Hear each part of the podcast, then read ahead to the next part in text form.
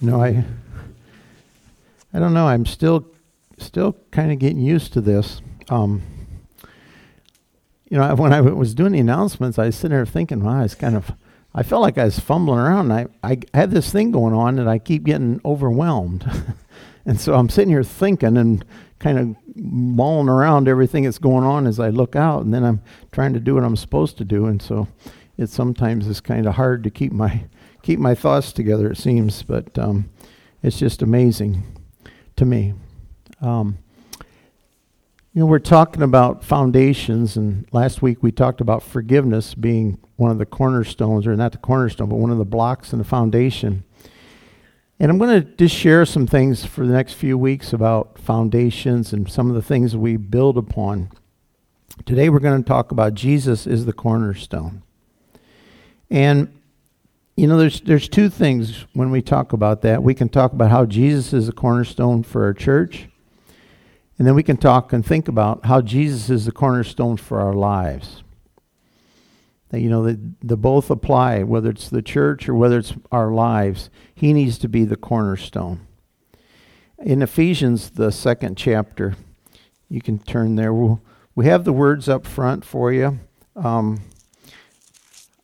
I look them up. I look them up. I don't write them out because Mary always said if you carry your Bible, she goes, you go too fast, and I never get to it. So I've trained myself to kind of look it up so that everybody can get to the, where it is in the Bible. But in Ephesians, the second chapter, the 19th verse, it says, Now therefore you are no longer strangers and foreigners, but fellow citizens with the saints and members of the household of God, having been built on the foundation of the apostles and prophets Jesus Christ himself being the chief cornerstone, in whom the whole building, being fitted together, grows into a holy temple in the Lord, in whom you are also being built together for a dwelling place of God in the Spirit. You know, this, this scripture, it says we're no longer strangers and foreigners. You know, without Christ, sometimes we don't know it, but we're wandering around as a stranger. We're foreigners to Him and His kingdom we're separated we're separated from him. And it says we're no longer foreigners and strangers. It says we're not wandering around aimlessly. It says but now we're members of the household of god. The household of god. You know what is the household of god? Well the household of god is his people. His people. I always think that, you know, when we think about church, we start to think about this church and that church and the church over here. I know that when God looks down, he sees the household of God. He sees his people, wherever they're at. He sees his people. And so we need to kind of get that concept too that we're part of the household of God. We belong to him and what he has for us. And it says that this household is built on a foundation of the apostles and prophets. It's built on truth and it's built on teaching of those that have gone before us as apostles and prophets, those who God spoke through. And then it says that Jesus Christ, then, being the chief cornerstone. Chief cornerstone. You know, when you set a building, if you lay block and you build a foundation, the first stone you set is a cornerstone. If you set that first stone crooked, guess what? Your building's going to be crooked.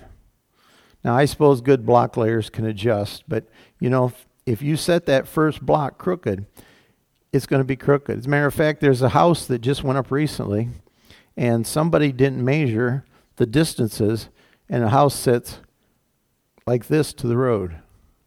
Now, it doesn't hurt the house. The house is probably square, but it, it's you know that first that first measurement, that first stone wasn't quite right. And so I believe in the same way when you think about a cornerstone, it's it's that, that place that we build off of. That place we build off of. And Jesus being the truth. You know, he's, he's the truth. As the cornerstone, he sets the standard for everything. He sets the standard through his word. He sets the standard by how he lived. And we need to know the whole word, and we need to know who he is. One of the things that's interesting to me today, I hear people that quote Jesus and what I notice is sometimes they quote him partly. And a lot of what I hear in the world is, well, Jesus is loving, and he is. And so because he's loving, he just accepts everybody. No matter what we do, no matter who we are, he just kind of accepts us because he just loves everybody. He does love everybody, but he doesn't accept what we do. He has ways that we're supposed to live and ways that we're supposed to treat one another, ways we're supposed to conduct ourselves. And he is also just. He's also just. You know, we can never forgive that, yes, he's loving and forgiving, but he's just. I, I know we've had discussions in our family, and uh, there's some parts of the family that say, well, I can't believe that a loving God would actually send people to hell. You know, like he's loving. And so, how could a loving person send people to hell? That's because a loving God gives us a choice and sent his son to die for us so that we didn't have to do that. But it's not, it's not that a loving God just covers everything and looks the other way. He's also just. And so we need to remember, remember all those parts. And when he's the cornerstone, then everything grows off of that. Everything starts and lays on that foundation. And if that's if that's not there, then it's not going to work. In uh, verse 21, verse 21, it says, "In whom the whole body, whole building, being fitted together, grows into a holy temple in the Lord, in whom you also are being built together for a dwelling place of God in the Spirit." You know, it says that we are the building. We are the building. We're the household of God. In 1 Corinthians, the 13th chapter, the 16th verse.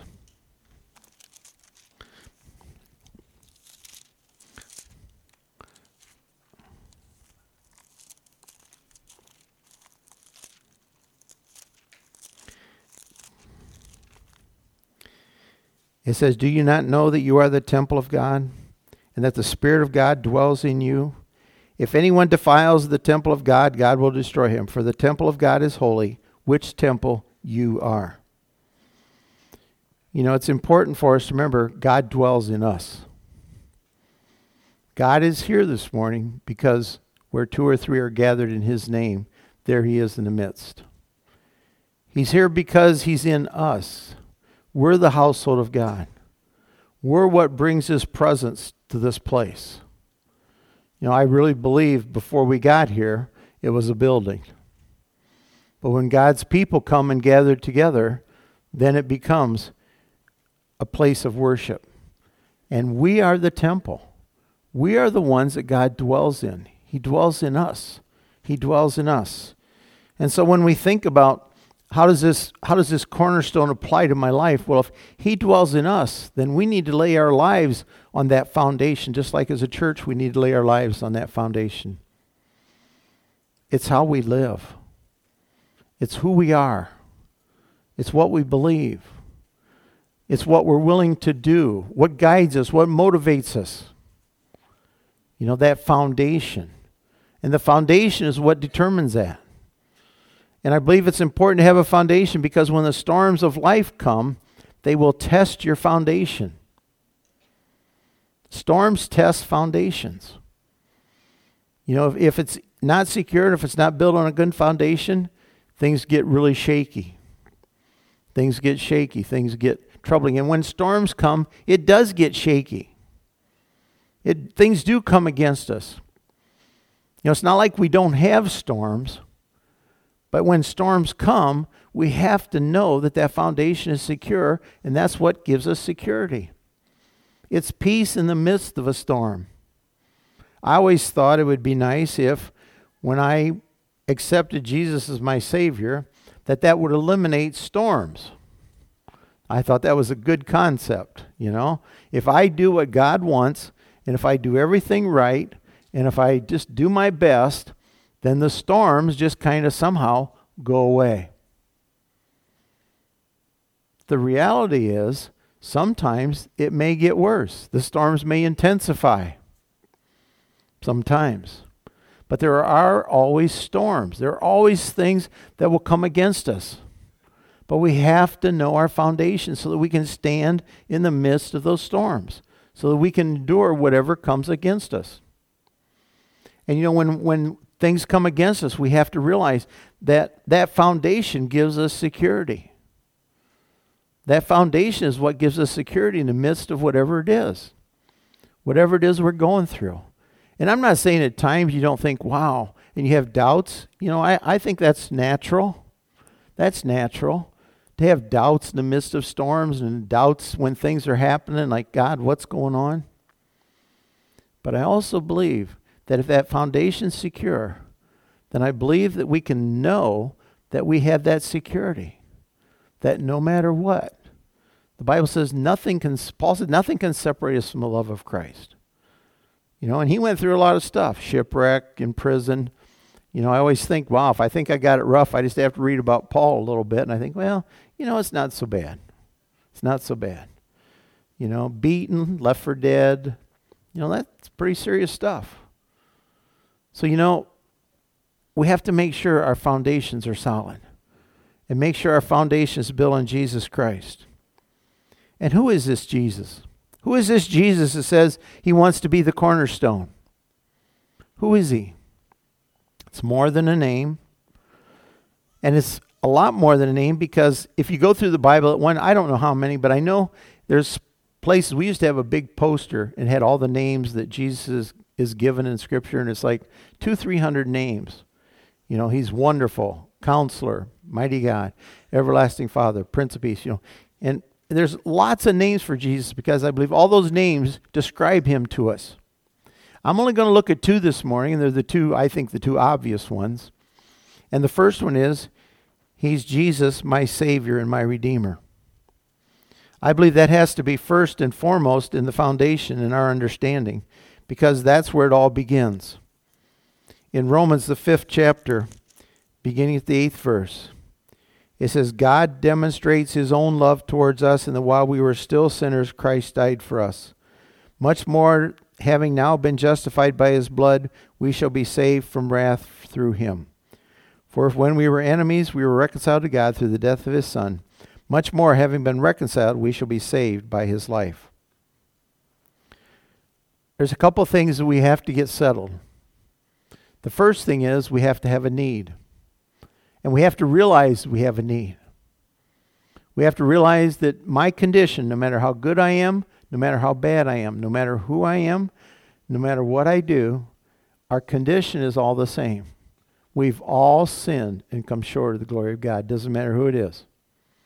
There's none better, none worse. Some people think on the one end that they say, Well, I've done so many bad things, God could never forgive me. That's not true. Some think on the other end, Well, I've just done pretty good. I haven't been that bad. Surely God would be happy with me. That's not true either. We've all sinned. We all have one thing in common. We've all sinned. And we've all come short of the glory of God. And there's only one remedy for that and that is Jesus' blood and righteousness, which has been given for us. God demonstrates his love for us.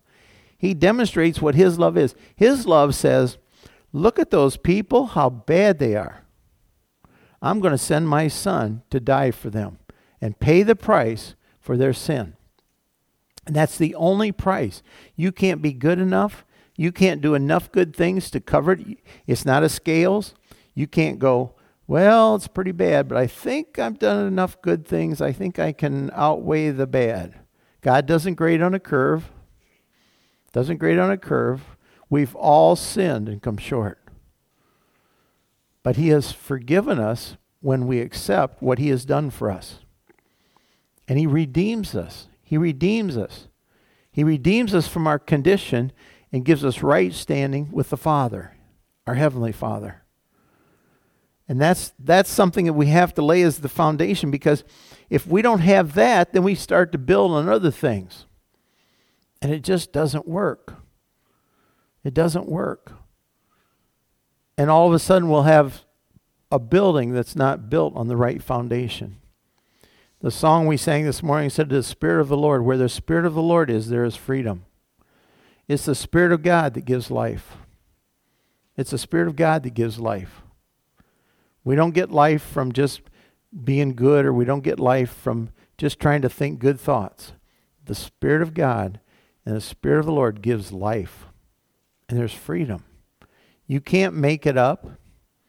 You can't you can't produce it. You have to invite it. You have to accept it. You have to allow it. You have to allow it to come and be a part of your life. You know, it's it's it's just something that, you know, we have to surrender to. We have to surrender to. Which brings me to the second point, the fact that Jesus is my Lord. It's nice that he saves me, and I, I really like that. You know, I, I, I think that's really cool. And, uh, you know, keeps me out of heaven, or keeps me in heaven, out of hell. you know, so I kind of I kind of like that, and that's that's a good thing, and and that's not too bad. But Bible also said that He's Lord, and we don't always think about what Lord means. You know, we don't always think about it in our in our society today. But Jesus wants to be our Lord. What is a Lord? Uh, dictionary said Lord is a person or deity who has authority, control, or power over others. A person or deity who has authority, control, or power over others. Now, if he's my Savior, I just accept what he has done. If he's my Lord, now, now I have to surrender to his authority. And I believe that that's something we usually don't always talk about because it becomes a little more difficult. Because now it's going to cause us to do some things in our life, and it's going to cause some things to change. In Revelations, the 19th chapter, one of my favorite scriptures, and I'll tr- I'm going to I'm going to read it to you. I usually get I have trouble reading this, but I'm going to maybe I won't today. It says, Now I saw heaven open, and behold, a white horse, and he who sat on it was faithful and true. And in righteousness he judges and makes war. His eyes were like a flame of fire, and on his head were many crowns. He had a name written that no one knew except himself. He was clothed with a robe dipped in blood, and his name is called the Word of God. And the armies in heaven, clothed in fine linen, white and clean, followed him on white horses. Now out of his mouth goes a sharp sword, that with it he should strike the nations. And he himself will rule them with a rod of iron. He himself treads the winepress of the fierceness and wrath of Almighty God. And he has on his robe and on his thigh a name written King of Kings and Lord of Lords. Lord of Lords. You know, a lot of different things can be Lord in our life. You know, you might have a boss that you think's Lord. You know, somebody has authority over you. There's different people in your life might have authority, but the Bible says that Jesus is the King of kings and the Lord of lords. He is Lord over all. He is the Lord over all. He's not just my Savior, but He's the Lord. He's the one that wants me to surrender my will to Him. He's the one that He wants me to give up. And sometimes that's the hardest thing is to give up, to give up control. You know, it's it's it's not always fun to feel like your life's out of control. You know, but I believe it's at those times that we really realize that that God's in charge. That he is in charge. And we can trust him. We can trust him. And we learn to trust him and have faith in him and to allow him to have control over our life. And then we start to read His Word and we find out what He wants us to do and how He wants us to live and how He wants us to conduct ourselves so that we can become useful for Him, so that we can do the things we need to do in our life for Him, so that we can learn to be good parents, good husbands, good wives. You know, the Bible clearly teaches us how to do those things. You know, it's not like it's not like it's not there. But we have to be willing to surrender ourselves to what he says and to his will. In Luke, the ninth chapter, the 23rd verse,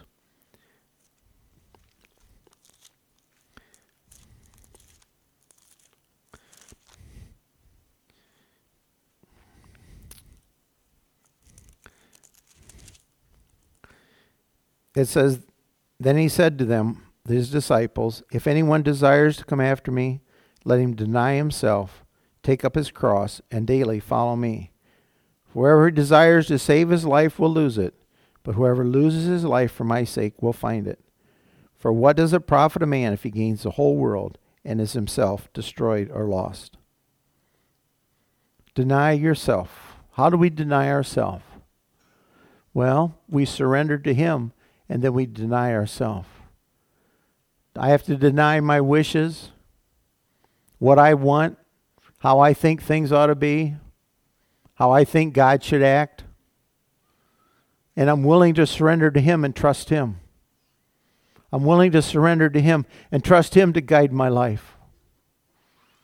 You know, it's so easy to, to want to take control. It's so easy to try to figure things out. You know, it's not comfortable when we get to spots where we can't figure it out.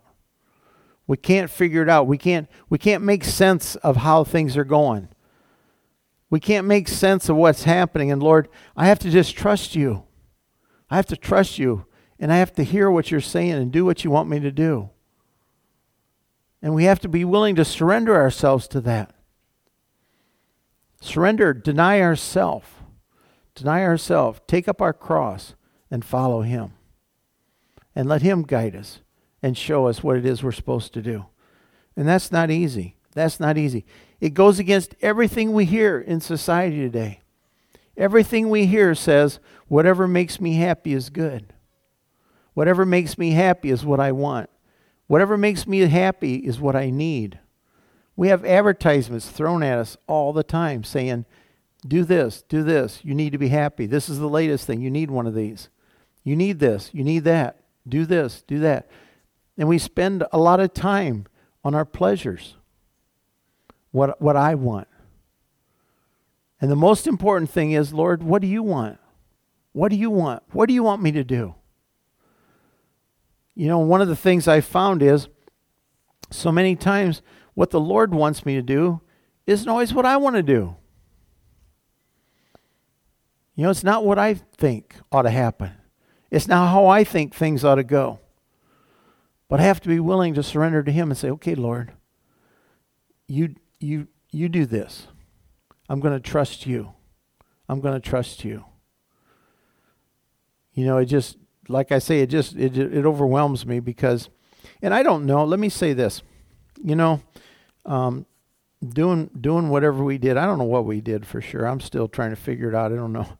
I don't know if that makes sense to you, but I'm like I'm like kind of still kind of baffled by a lot of things. And things happen so fast, I felt like I got caught in a whirlwind. And I feel like I feel like I got caught and I didn't really know where it was going. And that's why I'm kind of overwhelmed by you know all the people that are here because it honestly wasn't what I thought. I'm sorry. Not that I didn't, you know, but it wasn't, I didn't have any idea. I didn't have any idea. And I don't know that because there's a certain amount of people it makes it right. You know, if you think about it, you know, if you do what God wants, what if only four people showed up? Does that make it right? Does that make it wrong? I don't think we can determine all of that. I don't think we can determine all. Sometimes in our lives, we can't always determine exactly whether something's right or wrong just by what we see or how things go. I think we have to be settled inside of what it is God wants us to do. And we have to be to that place. And I just know for me personally that I have to make sure that it's not me. I have to make sure that it's not me just wanting to do something. I have to make sure that's not me trying to prove, and I'll get scripture to back up what I've decided, because you know you got to make it spiritual sometimes. So I'm going to do this. Now I'm going to get scripture to back this up.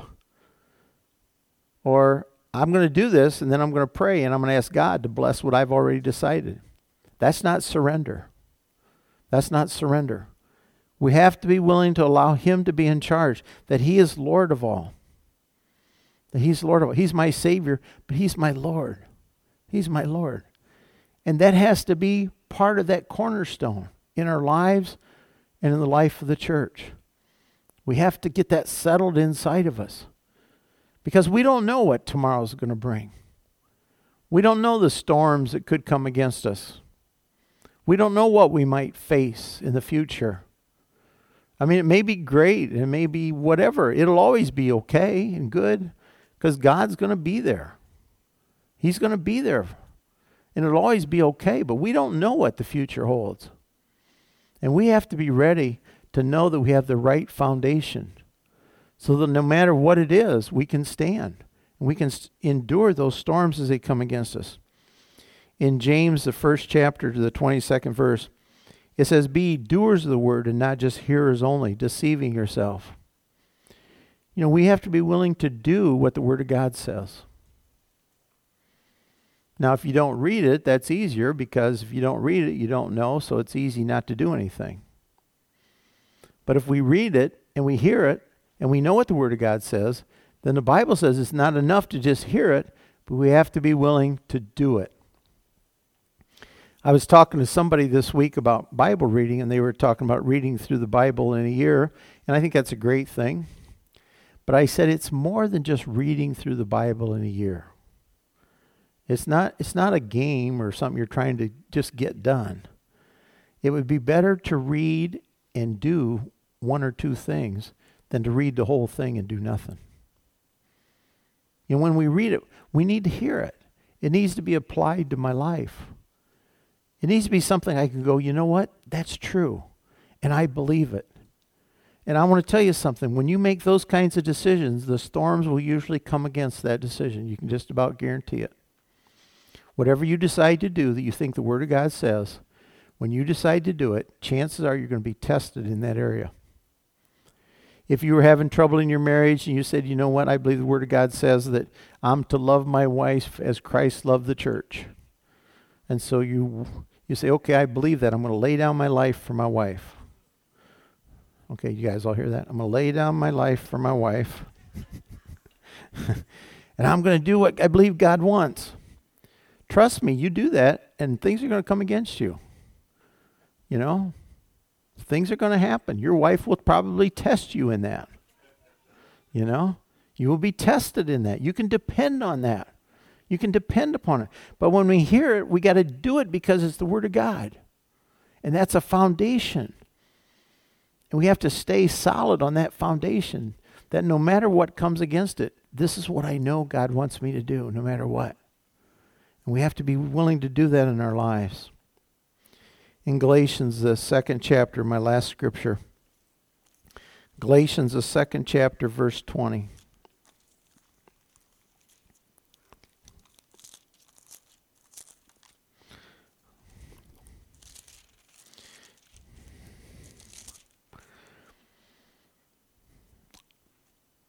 It says, I have been crucified with Christ. It is no longer I who live, but Christ lives in me. And the life which I now live in the flesh, I live by faith in the Son of God, who loved me and gave himself for me. I've been crucified with Christ. What, what's been, my flesh has been crucified with Christ. The Bible says we daily deny ourselves, that we crucify that flesh. I crucify my will, what I want to do, the things that I want, the things that that I think I need. You know, I put them down. It doesn't say we don't get things. It doesn't say God, okay, we're all going to be monks living on a mountain somewhere, and, you know, that's not it. But I have to be willing. I have to be willing. And I've been crucified with Christ. It is no longer I who live, but Christ lives in me. Christ lives in me. And sometimes we need to we need to realize that we need to start practicing that in very practical ways. I think, I think God's very practical. I think it's good for us to, on a day when we wake up, say, Lord, guide my steps today. Show me what you want me to do. And don't be surprised if something comes and changes your plans. And if something comes and changes your plans, don't be mad. Because, you know, if you like your life kind of laid out, everything's smooth, and all of a sudden something changes your plans, Sometimes it's good to learn and say, okay, Lord, is, is that you? Is that you changing this for some reason? Is that you working in my life in ways that I don't know? That you maybe want me to go here or there or see this person or that person or talk to this person? That we can start to hear and practice in very practical ways every day? Every day we can be sensitive to the people around us and listen.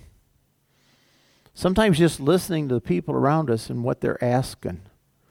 Sometimes just listening and, and saying, wow, maybe this is something I get a chance to share something with somebody.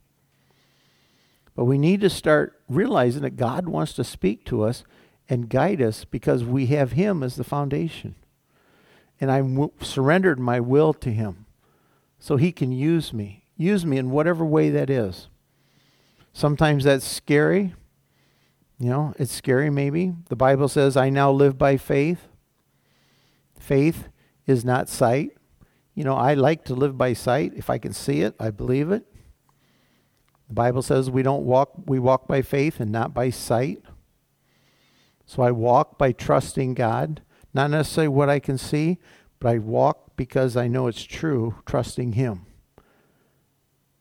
And we can do that. We can do that. He'll do that for each and every one of us. First and foremost, we have to accept Him as Savior.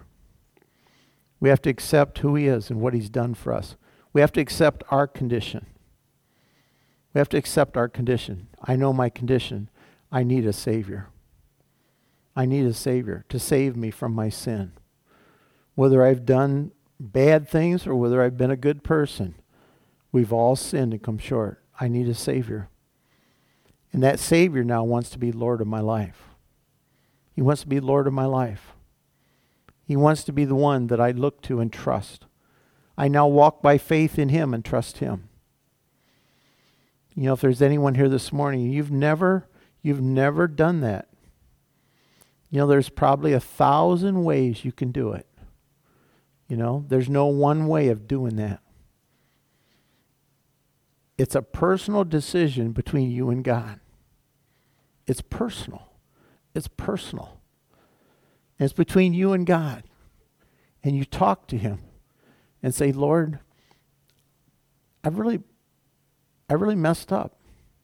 Or if you're the person that says, Well, I've been pretty good, you can say, Lord, I thought I was pretty good, but I guess I'm still messed up. Either way, we've all sinned. And then we can accept what He's done for us by dying on a cross to forgive that sin. To forgive that sin. Then we can have a relationship with Him. Then we can begin to follow and serve Him. That's a personal decision. You can make it here. You can make it on your way home. You can make it tonight. I don't care. I don't care. I do care that you make the decision sometime. You know, I don't care how. I don't care when. I don't care what. You know, that's a personal decision. You know, we're going to have um, Tom and Pam Zebold are going to come up and pray with you after the service. You know, somebody might say, "Well, I don't know. I just I'm I'm still not sure, or maybe you got a question." They'd be glad to share with you, or you know, maybe you got somebody with you you want to share with and ask, or I'll be around. Maybe you just want to make that decision on your own. But we all need to make that decision that I'm going to accept what Jesus has done for me as my Savior, and then I'm going to be willing to follow Him as my Lord. That's my prayer for each and every one of us. That's my prayer for us as a church. That as a church, as we go forward, that we stay true to that foundation that we stay true to God's word and we stay true to what he wants us to do. Let's all stand.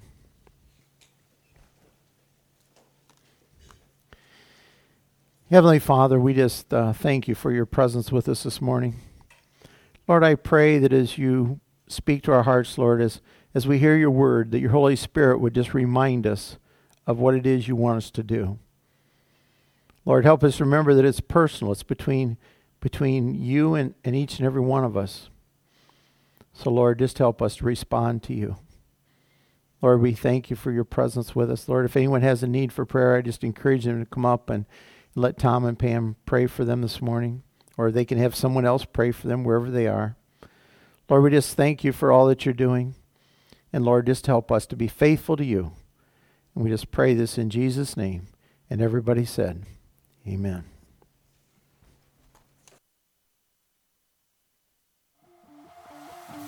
me.